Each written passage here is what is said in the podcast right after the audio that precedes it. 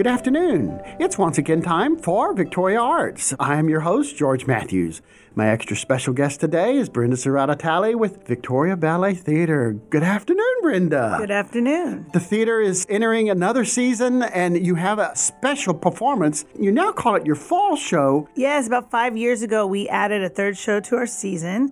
We've always done mixed rep performances here and there, but never had a show completely dedicated to it. And now we do in our fall show, which this year is titled Inspired. And this is an inspirational thing for everyone. I mean, all of your dancers get new works. You have dancers who are creating works. You have so many people who are doing so many different things. And it's got to be inspiring to the participants. It is. And we're really excited. This year we commissioned two new works by two different choreographers.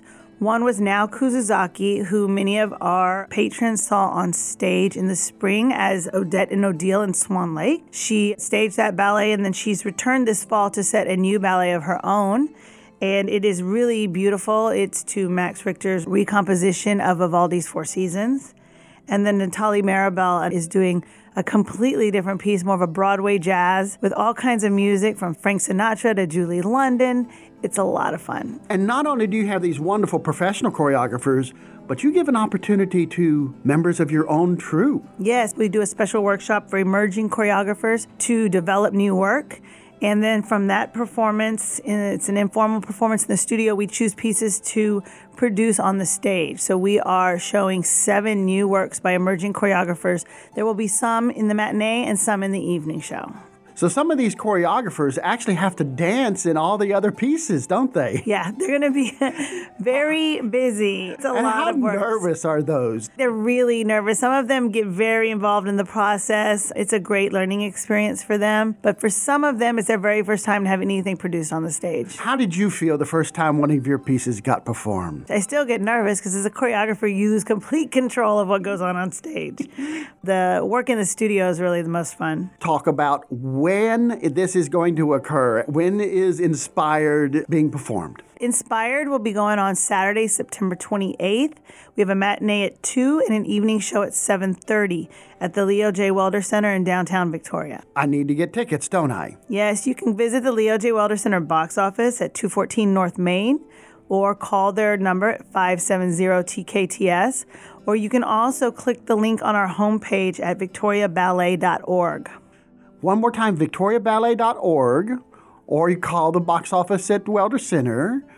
There's room for people there? Or Yes, we still have tickets available, and I really encourage newcomers to dance performances to try out this concert because it's a real diverse group of pieces from classical work to contemporary work to a little Broadway. I think there's something for everyone.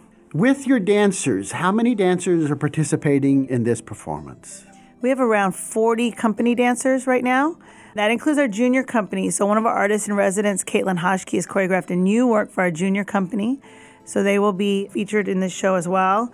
Seven emerging choreographers, two professional choreographers, and then two of us directors who also have pieces on the concert. And you're inspired as well, I bet. I am. I'm very inspired. There's a lot of talent in this company, and they're fun to work with. And then inspired when new people come in and work with them and see what goes on. We're hoping to pass that on to our audience. One more time, date and time. Victoria Ballet Theater is inspired September 28th at 2 and 7:30 p.m. in downtown Victoria at the Leo J. Welder Center. So you can visit the Leo J. Welder Center box office at 214 North Main or call their number at 570-TKTS or you can also click the link on our homepage at victoriaballet.org. Not everybody can see how happy Brenda looks, but I'll tell you, she's just grinning from ear to ear with the thought of this show. It's a lot of fun. Thank you so much for being here, Brenda. Thanks for having me.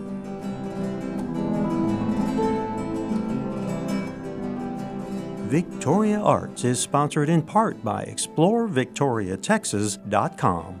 To order a free visitor guide or for the most up to date information on attractions, restaurants, events, or overnight accommodations, browse to ExploreVictoriaTexas.com.